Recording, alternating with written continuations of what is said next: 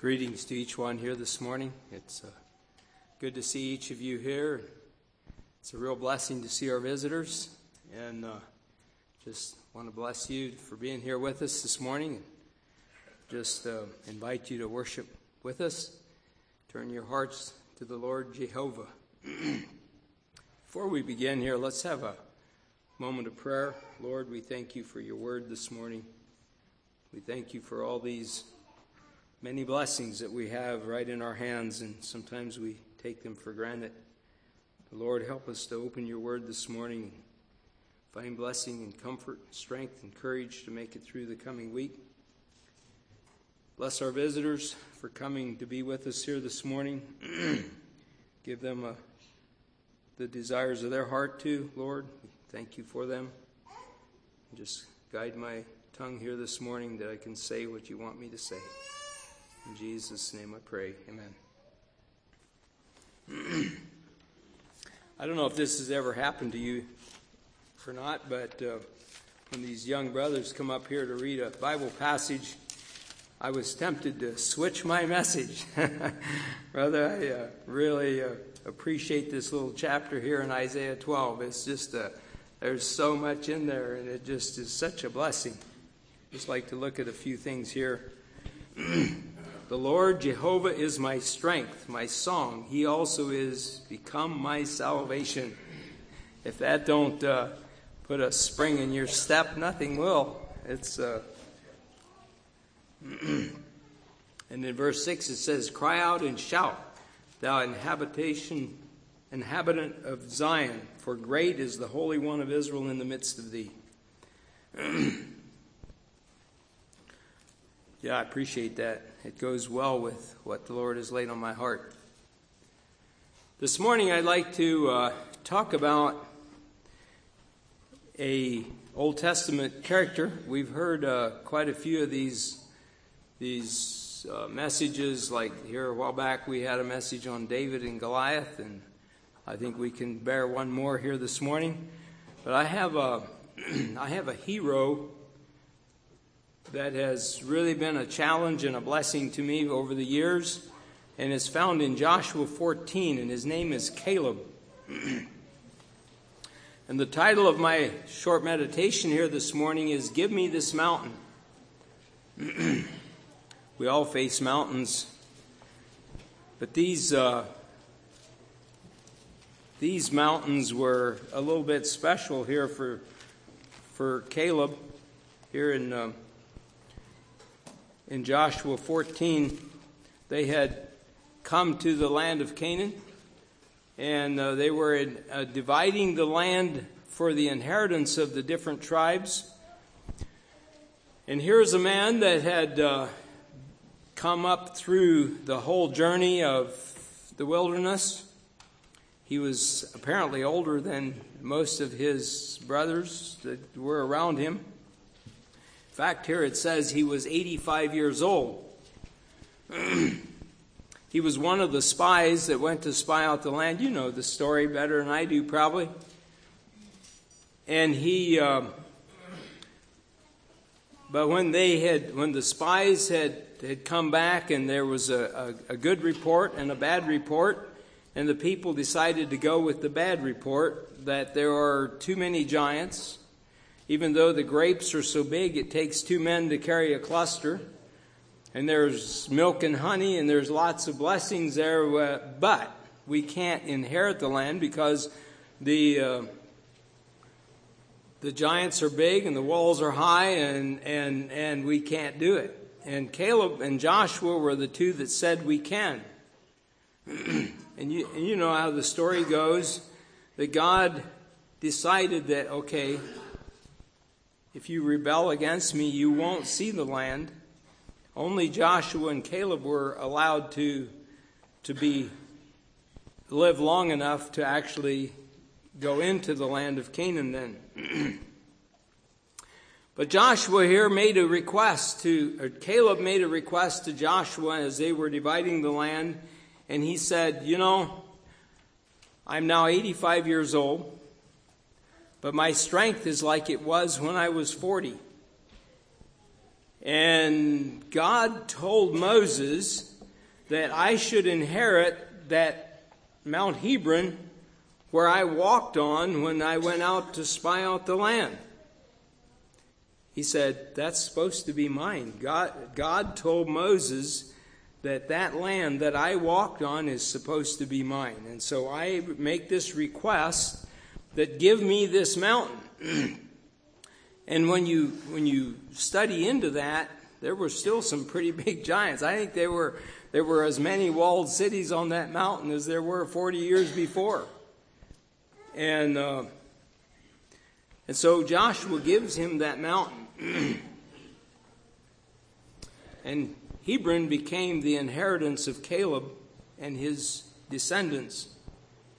A side note to that Hebron today is controlled mostly by the Muslim people.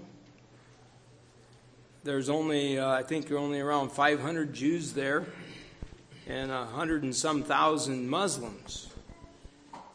And according to what I could find, there's only a small handful of Christians.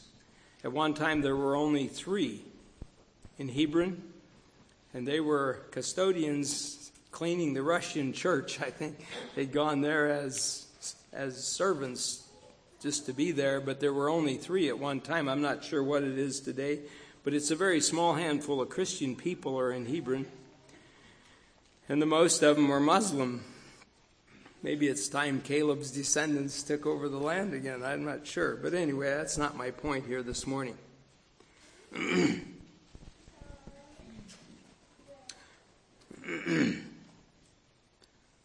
Hebron is a type of, of uh, hard things in our life. And Caleb, at 85 years old, wanted to take over that mountain. And he said that if, if the Lord so will, I, yeah, this is not a real problem. I mean, we can overcome them. And I think that, uh, you know, if you just imagine a little bit, 40 years before, 45 years before, when he came back and with the good report that we can do it, there were probably older men in the crowd that say, Yeah, you're young. Wait till you're my age. Maybe you'll see things a little different, huh? You can only imagine that. Well, now he is their age, and he still says, No, give me this mountain. With God's help, we can overcome that.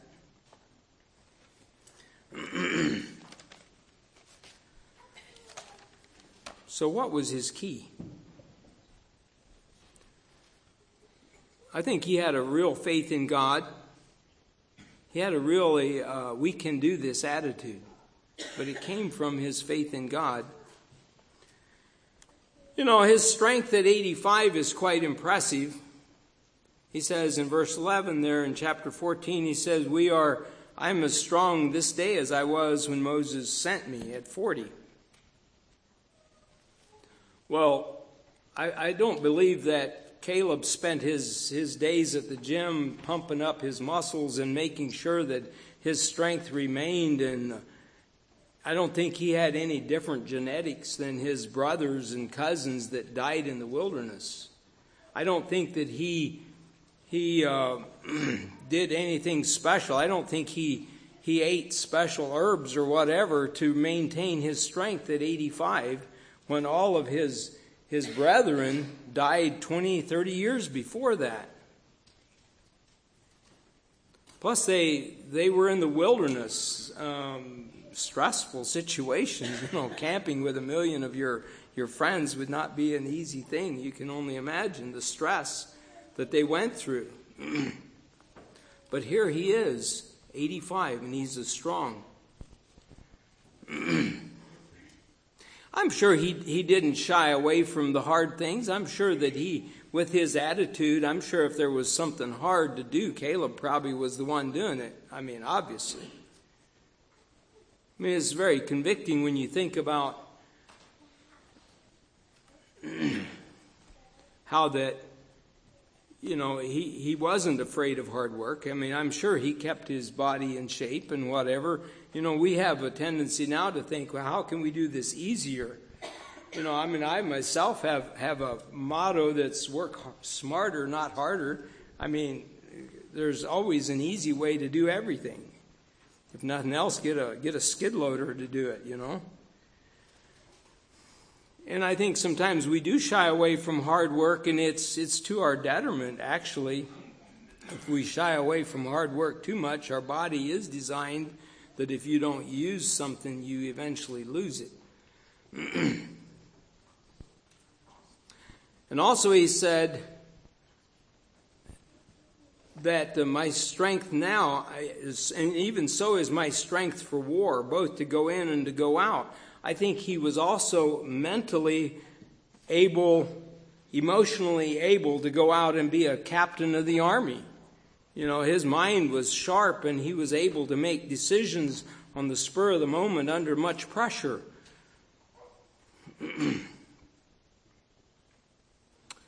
and I think, you know, it came from, from the way that he exercised himself in those things.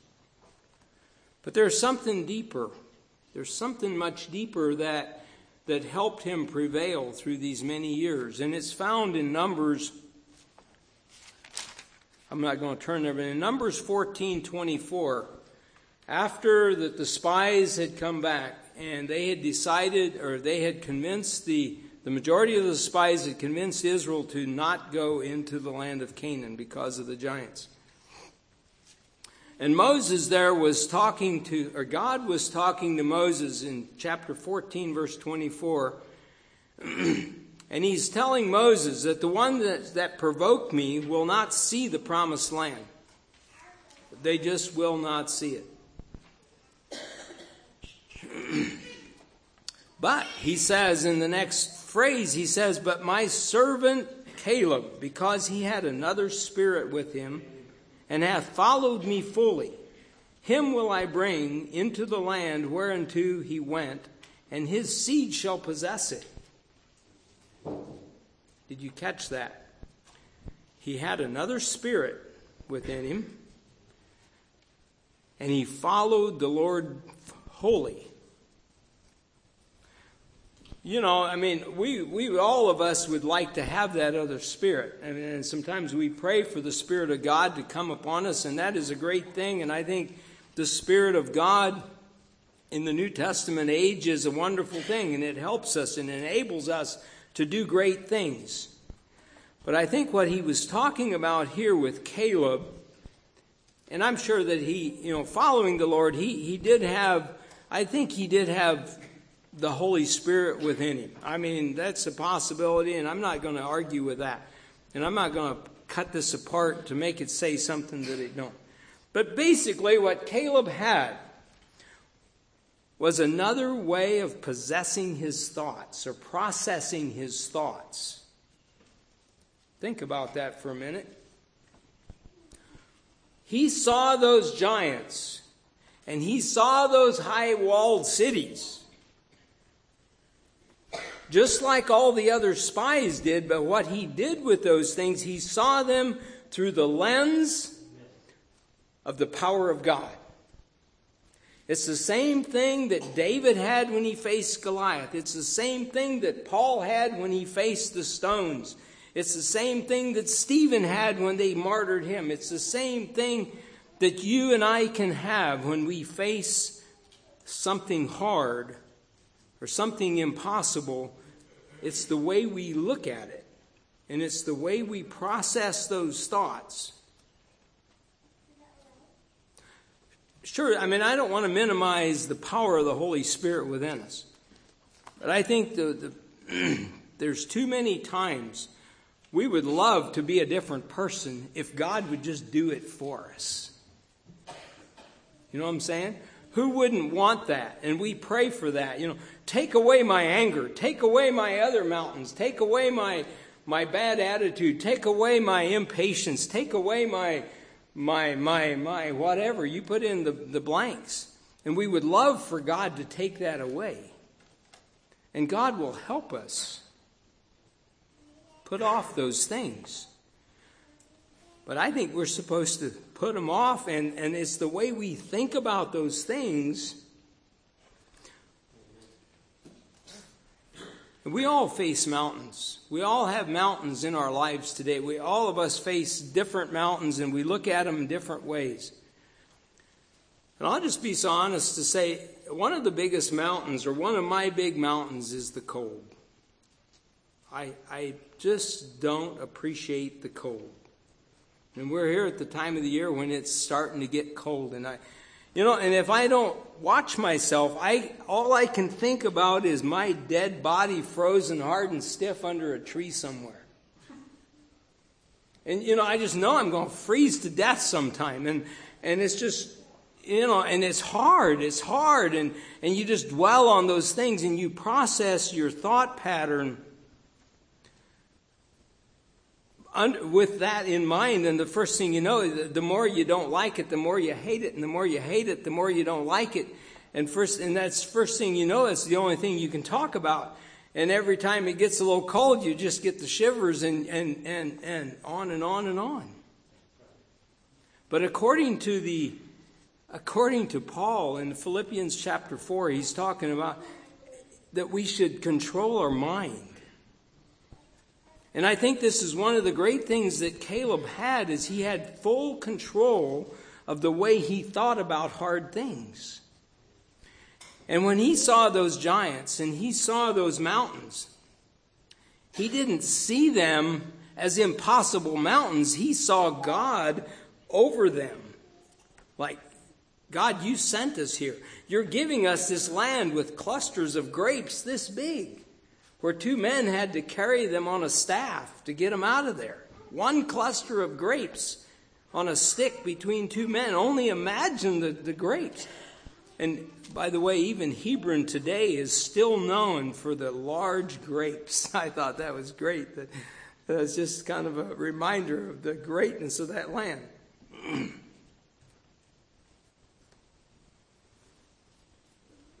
but when we start thinking about if we just let our minds run wild and our emotions run wild with whatever we face, the first thing we know, we'll be down in the dumps and we'll just like, oh, I can't make it another cold day. And you start thinking, how can I get out of here before the winter comes? And then the next person said, I can't wait for it to get cold. You know, I mean, I just love the snow and we can go sledding, we can go deer hunting, we can, we can do this, we can do that, we can cut firewood, we can, we can, we can have it cold. I mean, you know, it's better to be cold than hot. And it's what's the difference? It's the way that one person processes his thoughts on the subject, and it's the way the other person processes his thoughts. Now, I'm, I'm not trying to preach positive thinking here, but I do know that it makes a difference how you think about things. I remember a quote that I read many years ago. It says, How did it go? Something about, You are not what you think you are, but what you think, that's what you are. You catch that? It's what you let your mind roll into that's where you're going. That's the direction you're going.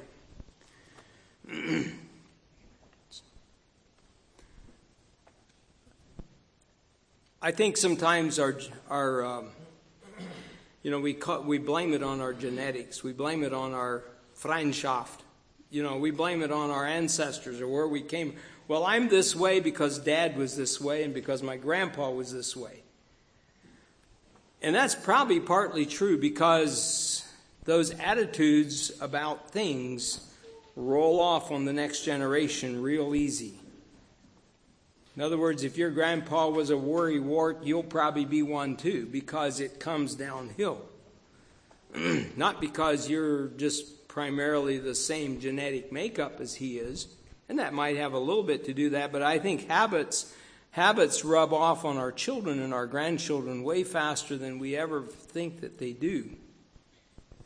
But I had a grandfather that worried about everything.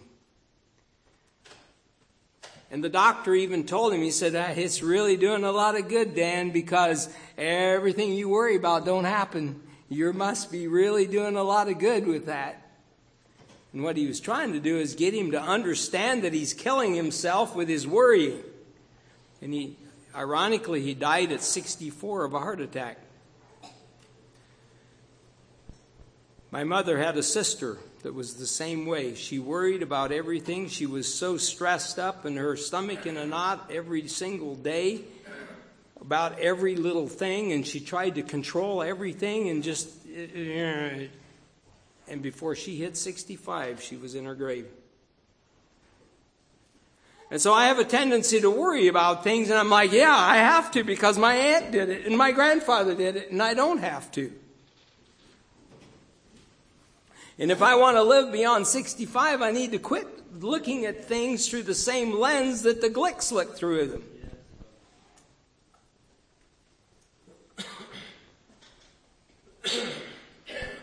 Although, bless her heart, my mother wasn't a worrier.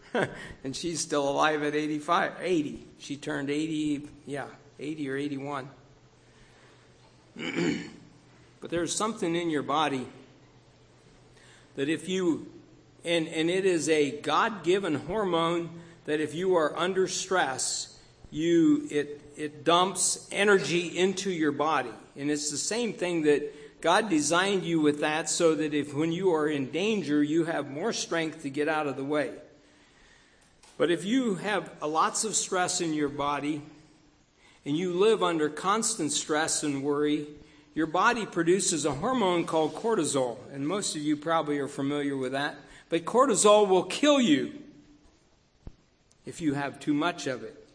But you couldn't live without it. You got to have a little bit, but you don't have to have it every day. And if you have it every day, your muscles become, you, you, just your body wrecks. And it comes from many different things, but uh, yeah, anyhow, it's kind of an interesting study. Study that sometime about the hormone of cortisol.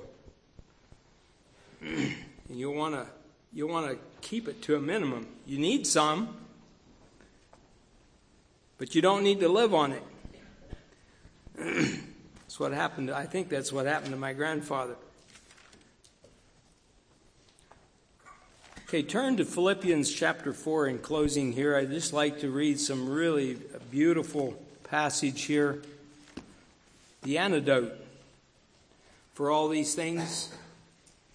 An attitude that will let you look at a mountain squarely in the face and say, Give it to me, Lord. I'll take this mountain. And if you help me, I can overcome it. and you can, you can name your mountain. Is it, is it worry? Is it stress? Is it a bad relationship? Is it unforgiveness? Is it overcoming a hurt? Is it the cold? Is it the heat? You can overcome it I'm just going to read Philippians chapter 4 here. Therefore, my brethren, dearly beloved and longed for, my joy and crown, so stand fast in the Lord, my dearly beloved. I beseech Euodias and beseech Syntyche that they be of the same mind in the Lord. I entreat thee also, true yoke fellow, help those women which labored with me in the gospel, and Clement also, and with other other my fellow laborers whose names are in the book of life. Rejoice in the Lord always, and again I say rejoice. Let your moderation be known unto all men, the Lord is at hand. If that's all that we had, that would help us. Right there would help us overcome any mountain that faces you.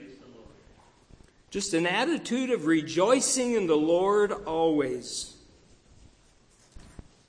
And verse 6 says, Be careful for nothing, but in everything by prayer and supplication with thanksgiving let your requests be made known unto God. Can you be a warrior and practice verse 6? I say no. Can you overcome a mountain if you don't practice verse 6? I say no. And the peace of God, which passeth all understanding, shall keep your hearts and minds through Christ Jesus. Finally, brethren, whatsoever things are true, whatsoever things are honest, whatsoever things are just, whatsoever things are pure, whatsoever things are lovely, whatsoever things are of good report, If there be any virtue, if there be any praise, think on these things. You know, if we would print that out, verse 8, if we would print that out and tape it to our refrigerators so that we could see it in big bold letters every single day, and if we would process, learn to process our thoughts through this filter, what would happen with our giants and our mountains? We could easily overcome them with the power of God. Verse 9 Those things which ye have both learned and received and heard and seen in me, do them. I think Paul lived his life this way. That's why that he, when they stoned him and threw him over the city hill for dead, he could get up and go back to preaching. He didn't see the stones. He didn't feel the knots on his head and his back. All he could think of is, I got to tell them about Jesus. I'm telling you, brothers, if you would stone me and throw me over the south hill of Wellman, I would, if I did live it, I would leave this place and never come back. I would wash my hands of Wellman and I would never look back. I would leave if you all stoned me. But Paul didn't because he was of a different mind. He, all he could see was through the filter of the Lord Jesus. Give me this mountain. What mountains do you want to conquer? I'll let you figure that out. I don't know your mountains, I just know mine, and I have a lot of them. And I and this message was not because I felt like you guys had a lot of mountains you needed to overcome. It's because I am facing mountains and and I'm, I'm wanting to overcome them. And I want to be like Caleb by the time I'm 85 that I can just raise my hand and say, I'll take that hard one. I can overcome that hard one. If the, if the Lord be with me, I can overcome this one.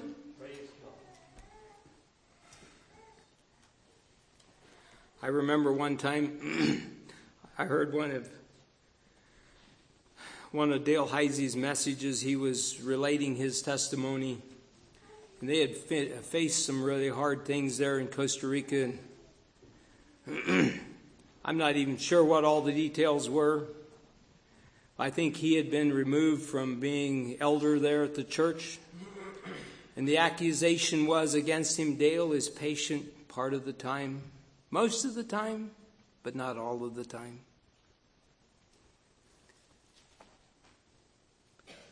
And he said, You know, I got down on my knees. I was out in the chicken yard gathering eggs one day, and I just, oh, I just, all I could think of is Dale is patient most of the time, but he's not patient all of the time.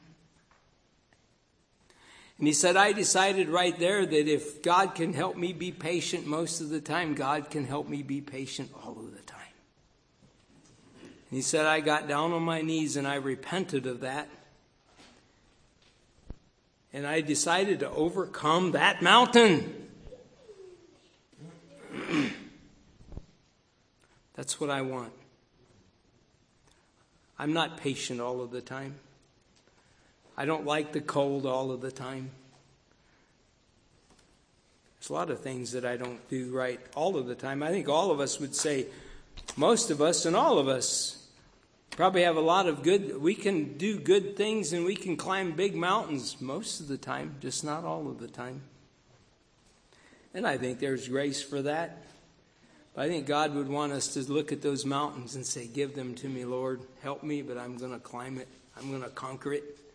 And I'm going to drive out those enemies. and I think if we would go home and, practice, and if we would memorize Philippians chapter 4, verses 1 to 9, and tape them on our refrigerator until we learned them, until we knew them inside out, and we applied them to our lives. If I would do that, that would help me overcome my mountains. May God bless you.